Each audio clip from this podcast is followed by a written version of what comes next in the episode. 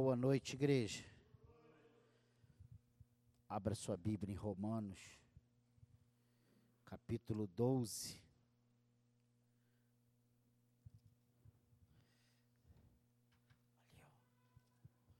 Obrigado. Do 17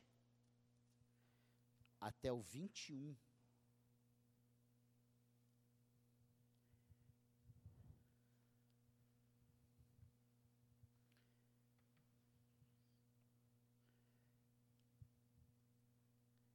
Se eu fizesse uma pergunta para qualquer pessoa, qualquer cristão, qualquer um, você tem lutado? Você tem tido lutas? Você tem enfrentado desafios? Todos, sem exceção, diriam, tenho. Não tem ninguém, nenhum ser humano, e não estou nem levando só para o cristão, mas ninguém, não tem ninguém, nenhum cidadão que não tenha as suas lutas. E nós cristãos não somos diferentes, continuamos tendo as nossas lutas.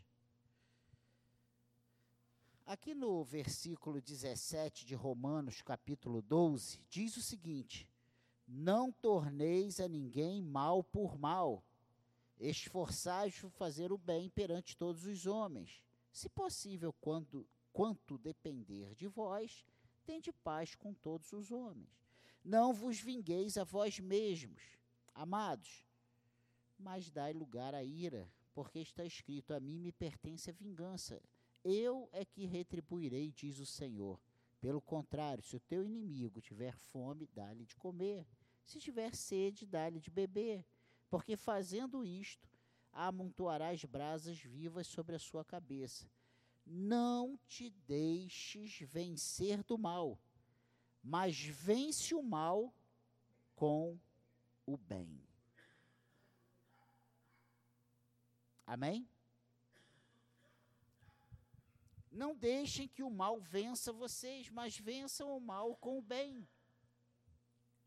E se fôssemos dar um título para essa palavra de hoje, seria lutar bem para vencer, porque lutar todos lutam. O diferencial é, nós temos lutado bem, não tem ninguém que, se você parar para conversar, vai dizer, eu não tenho lutado, todos têm lutado. A questão é, temos lutado bem ou temos lutado mal? Quando nós lutamos bem, e aí nós vamos ver algumas coisas, o que seria esse lutar bem, né?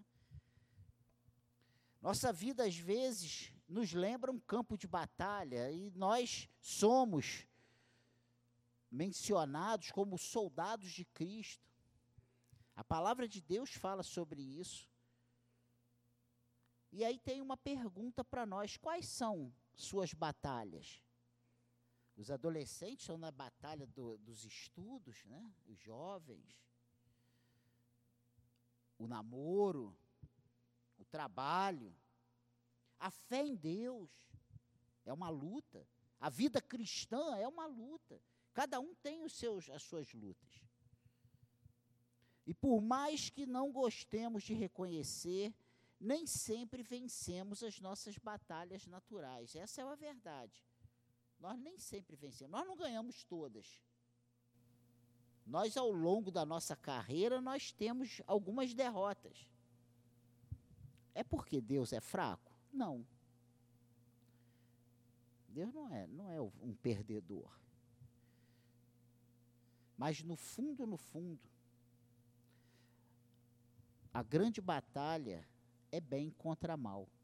O que é isso, pastor? O senhor está dizendo, então, que... Não, mas eu não estou falando desse bem dando poder ao nosso adversário. Eu estou falando quando nós fazemos as coisas certas, tomamos as decisões certas, lutamos com as armas certas, e quando nós não lutamos, não fazemos, não decidimos, não recorremos a Cristo e outras coisas mais.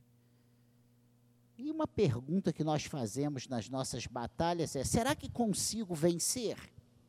Essa é uma pergunta que toda pessoa que está em luta, essa aí... A gente sempre faz uma avaliação da situação aos nossos olhos, na nossa visão, na nossa ótica. Essa questão pode nos jogar para baixo, porque sabemos que as coisas não são nada fáceis. E Jesus, ele não enganou ninguém. E, de novo, eu repito isso. Ele diz, olha, no mundo tereis aflições. Ele não falou, no mundo tereis vida boa. Ó, se você estiver comigo, fique tranquilo, vai descansar, vai viver a tua vida, vai curtir, porque você só vai ter vitória. O Senhor não falou isso. Ele falou que nós teremos vitórias, sim, mas que seria uma luta, seria difícil, as coisas não são fáceis, não vem tudo de mão beijada. Muitas vezes, aos olhos das pessoas ao nosso redor e até aos nossos próprios olhos, nós estamos perdendo coisas. Só que Deus tem os seus projetos e Ele sabe o que é o melhor para nós. E muitas coisas que nós, aos nossos olhos, reputamos como derrotas são vitórias. Nós não lutamos para ter vitórias apenas nesse âmbito que vivemos. A velha história, se não for para ganhar, não entre na briga da vida, mas se já está nela, lute até o fim. Você acha que dá para vencer suas batalhas? E nós somos poucos hoje, 17 pessoas aqui. O que nos sustenta nessas horas é a lembrança de que andamos com Jesus em todo o tempo, que nos promete vitória. Ele manda o quê? Nós descansarmos nele. E ele diz, olha, no mundo tereis aflições, mas ele diz, tem bom ânimo, eu venci o mundo. Mas precisamos tomar um cuidado para isso não nos deixar de corpo mole, achando que é só... Não, nós temos que nos posicionar. Nossa postura, nossa participação, a participação humana, ela existe, é bíblica, e nós precisamos nos posicionar corretamente. Nós temos feito a nossa parte. Quanto isso vai me custar? Essa luta, essa guerra, essa batalha que enfrentamos. Não tem batalha de graça. Toda batalha tem um custo. Toda luta tem um preço. E eu não estou dizendo que nós vamos pagar preço, não. O preço já foi pago lá na cruz. Eu estou falando, no nosso dia a dia, as nossas batalhas têm perdas. Tem custos. Toda batalha tem um custo, mesmo quando você está 100% certo. Precisamos estar pronto para os remendos e para as cicatrizes. Existem. Lute como filho de Deus. Não se dobre diante do mundo, nem use as armas que Deus detesta. E muitas vezes as nossas derrotas são porque nós não usamos as armas corretas. Não lute contra as pessoas, mas lute contra os princípios errados delas. Para nós sabermos que uma pessoa está lutando, ou está vivendo, ou está agindo com princípios errados, nós precisamos conhecer os princípios certos. E isso tem sido um grande problema. O próprio Senhor diz que erramos por não conhecermos as Escrituras, nem o poder de Deus. Olha que coisa tremenda. Pense no preço da batalha antes de entrar na luta. Tem muitas lutas que nós entramos e nós não avaliamos se vale a pena aquela luta para nós. Nós batemos pé, nós empacamos, nós firmamos e dizemos que é assim e a gente não avaliou se aquilo ali vai trazer lucro ou prejuízo. Evite entrar em guerras que não levam a nada.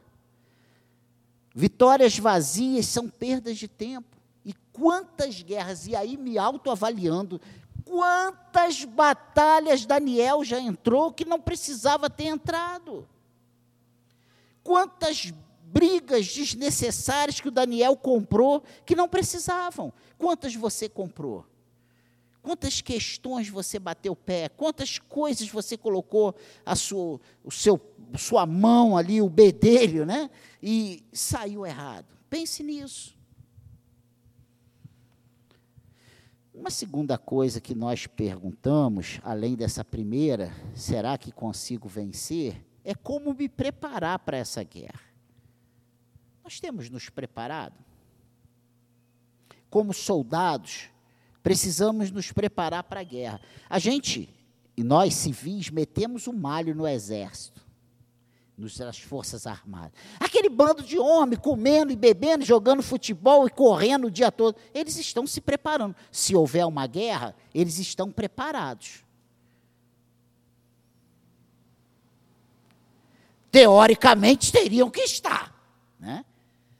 Não sabemos se vão estar, mas tudo, eles trabalham dia e noite para que estejam preparados. E nós, cristãos, estamos nos preparando para as guerras? Ou nós só queremos nos preparar quando estamos no meio da guerra? Então, se estamos no meio de guerra e queremos... Isso não é preparo, isso é... buscar uma salvação, um socorro numa agonia, porque o preparo é algo que acontece antes. Pense nisso. Como me preparar? Então, como soldados, precisamos nos preparar para essa guerra. E um conselho, só vá à luta se antes se livrar de pelo menos 3 coisas que nos atrapalham demais nas nossas guerras. 3 coisas que nos atrapalham demais. A primeira é o orgulho. E é a razão humana para entrar na briga. E comumente temos dificuldade em olhar ou em não olhar o outro de cima para baixo. Sem humildade, viramos alvo fácil. Aqui, em Provérbios 12, no versículo 16, ele diz o seguinte: tende o mesmo sentimento uns para com os outros, em lugar de serdes orgulhosos. Condescendei com o que é humilde. Não sejais sábios aos vossos próprios olhos. Olha o conselho. Tende o mesmo sentimento uns para com os outros, em lugar de serdes orgulhosos. Quantas vezes, dentro da própria igreja, nós nos sentimos mais preparados, mais santificados, mais entendidos, mais sábios? E aqui o Senhor diz para nós não sermos sábios aos próprios olhos. Deixe que as pessoas te vejam como sábios. E a Bíblia diz isso, olha, quando você chegar na sinagoga, não senta na primeira poltrona, na de honra, na do homenageado, deixa você ser chamado para sentar ali. Entende?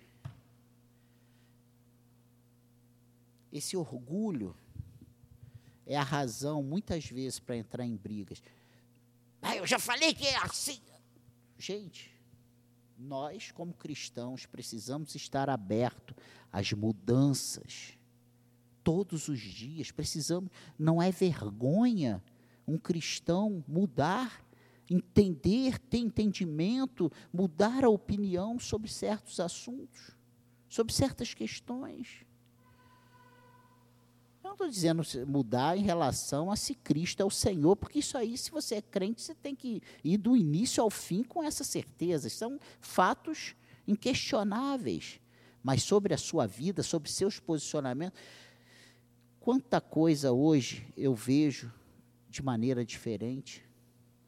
E eu não vejo como um demérito, eu vejo como um crédito, um mérito. Glória a Deus por isso. Triste é você entrar na igreja cabeçudo e morrer cabeçudo.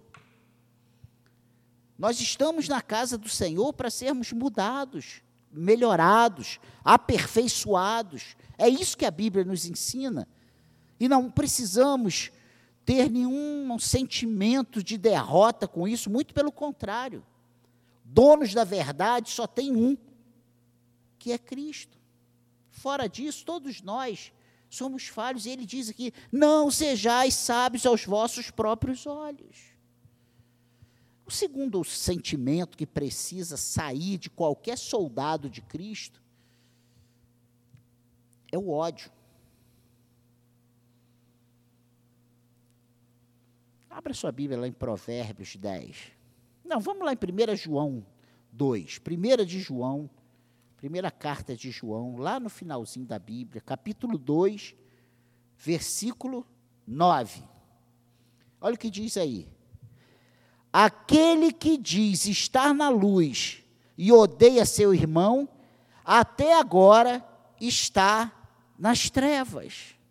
Isso é outro sentimento que nós precisamos tomar muito cuidado, porque amar e odiar estão muito próximos. Quantas pessoas, quando você entrou na igreja, era assim contigo e hoje você está tão distante? São distantes.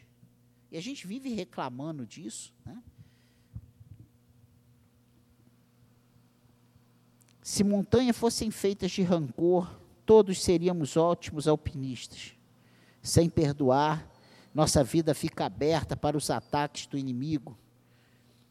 Isso é verdade. Ele diz aqui em 1 João 2,9, aquele que diz estar na luz e odeia seu irmão, até agora está nas trevas. Meu Deus, que afirmativa pesada. Como está o nosso coração? O que tem habitado o nosso coração, amor ou ódio?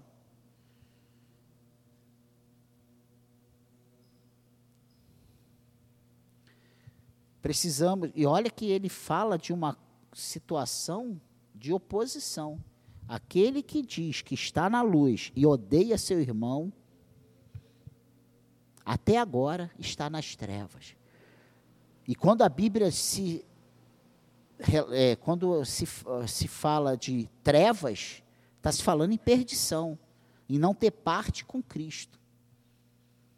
Quando faz essa distinção entre os da luz, entre luz e trevas. São pessoas que se pensam estar dentro da casa de Deus, no reino de Deus, fazendo parte do reino de Deus, como eleito de Cristo, mas na verdade não tem nada de Cristo. E o terceiro sentimento que nós precisamos jogar fora para nos preparar para as nossas guerras é a ganância. Se ainda briga com isso, pare tudo e trate essa doença. Evoluir e crescer é bom, mas a ganância corrói por dentro e enfraquece. Enfraquece você e te leva à morte espiritual. E se você for aqui na carta de Judas,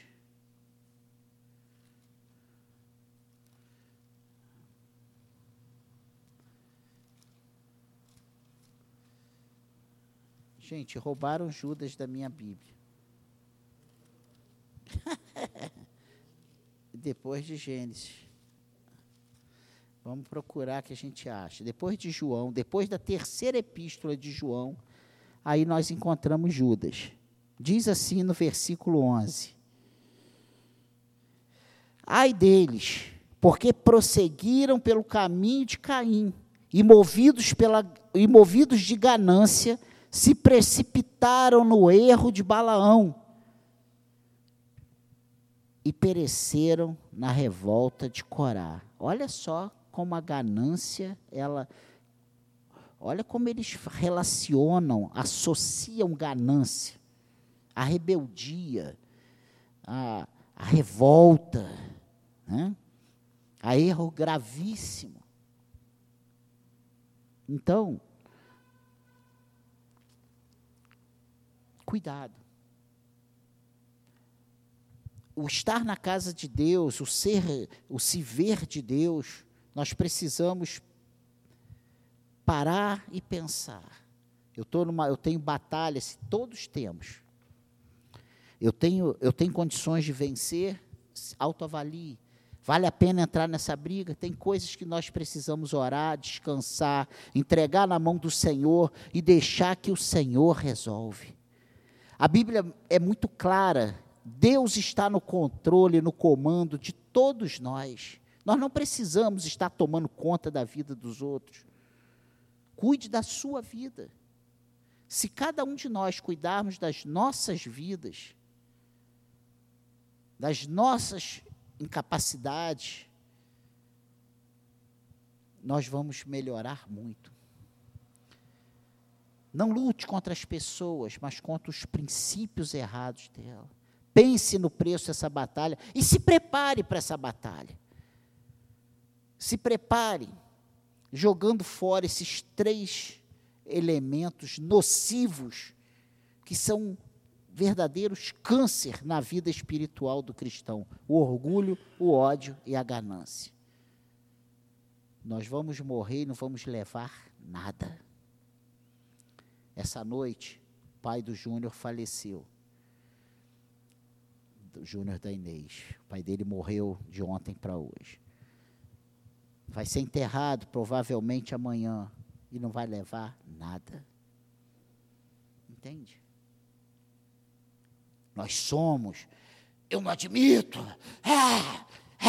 enquanto estamos respirando, gente, porque bateu ali, ó, parou de respirar, nós não somos nada.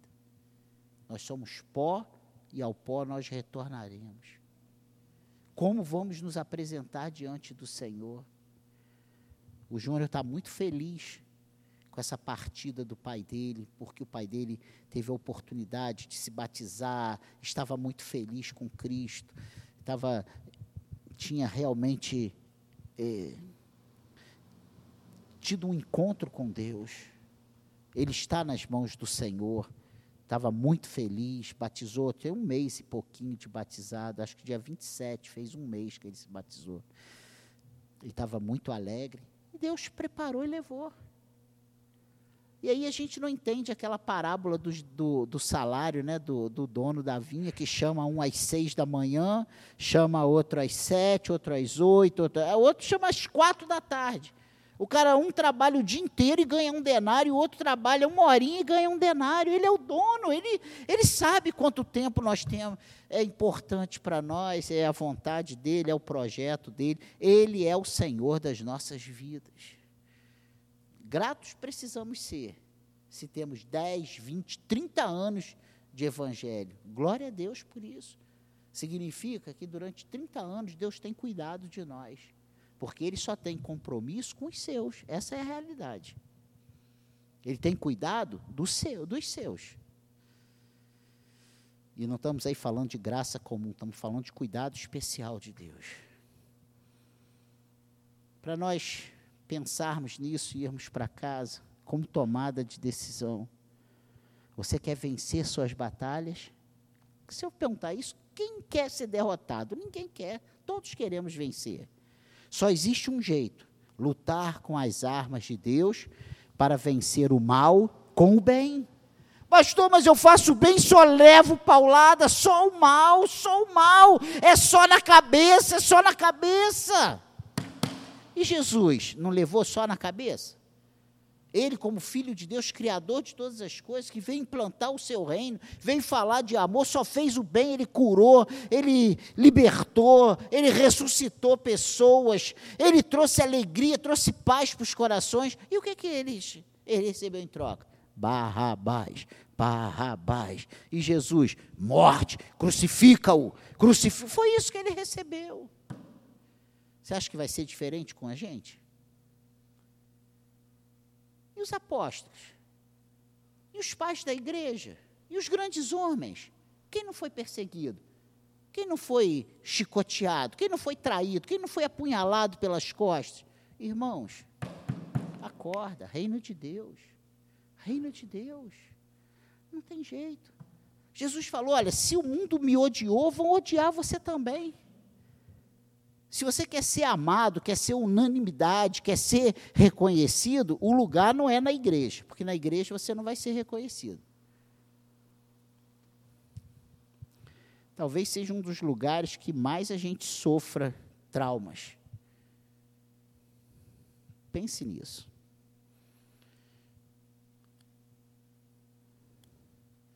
Depois chega em casa, dever de casa, porque a gente tem um tempo muito curto hoje.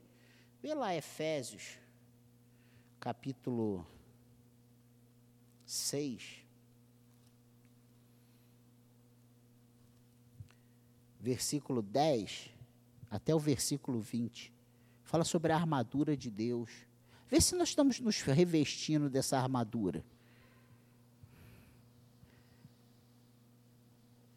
dentro dessa preparação, dessa tomada de decisão, como está a sua vida com Deus? Você já percebeu que nas guerras a nossa tendência é tirar o pé do acelerador? O que trabalhava não quer mais trabalhar, o que orava não quer mais orar, o que lia a Bíblia não quer mais ler, o que vinha para a igreja já não está muito afim, o que tinha comunhão com as pessoas já não quer mais ter. Vê se não é assim que a nossa carne reage. É assim. Ah, não, eu vou me afastar. Ah, não, eu não vou fazer mais nada. Ah, não, eu vou. Mas é isso que Deus quer? Não. Nós precisamos agir o contrário. O cristão, quanto mais perseguido, quanto mais apunhalado, quanto mais chicoteado, quanto mais espancado, mais perto de Deus precisamos estar.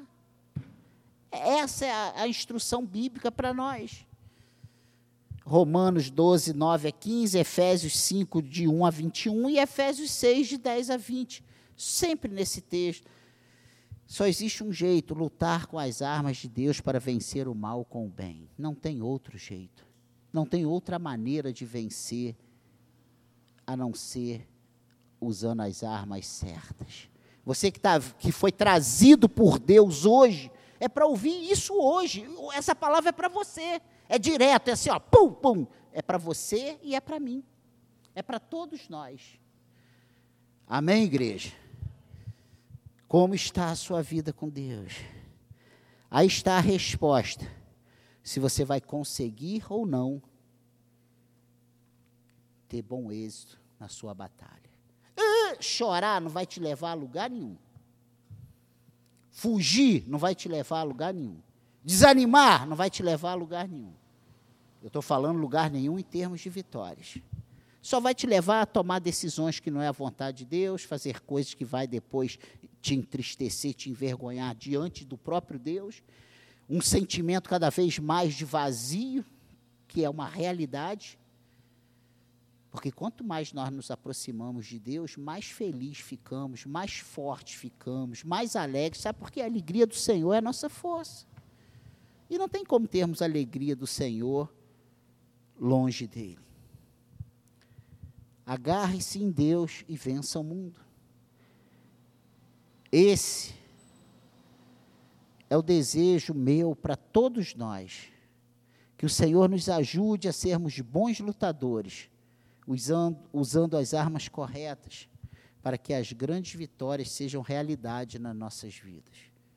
Eu tenho me entristecido muito quando eu olho para você e vejo você perdendo no seu casamento, perdendo na sua vida com Deus, perdendo na sua comunhão com os irmãos, perdendo na sua vida financeira. Pensa que eu não sofro com isso? Sofro com isso. Talvez você não entenda isso, mas quando você está triste, eu fico triste.